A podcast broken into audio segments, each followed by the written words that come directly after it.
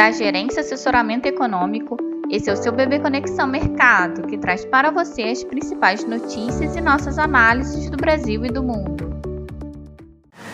Segunda-feira, 27 de novembro de 2023, eu sou Eli Francis e vou dar um panorama sobre os principais mercados. No exterior, os mercados abriram a semana sem uma direção única, embora com viés de maior cautela. Bolsas europeias e futuros das bolsas em Nova York operam em queda junto com a maioria das commodities.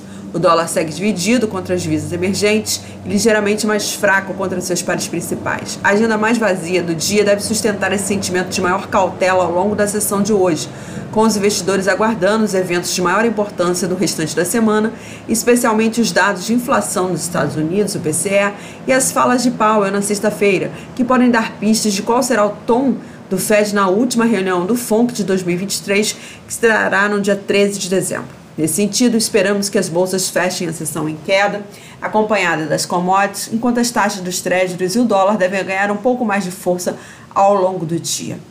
No fronte interno, o foco das atenções permanece no quadro político, diante das negociações de pautas econômicas no Congresso. Na última reunião de líderes do Senado, foi definido que o projeto de lei dos fundos e das apostas esportivas serão votados ao longo da semana. No mais, o STF julga a ação que pode permitir o pagamento de 95 bilhões de precatório por crédito extraordinário, com previsão de encerramento dos votos até o fim do dia. Um outro ponto de atenção continua sendo a forte resistência ao veto do presidente Lula ao projeto de desoneração da folha de pagamentos entre parlamentares e setores afetados pela medida.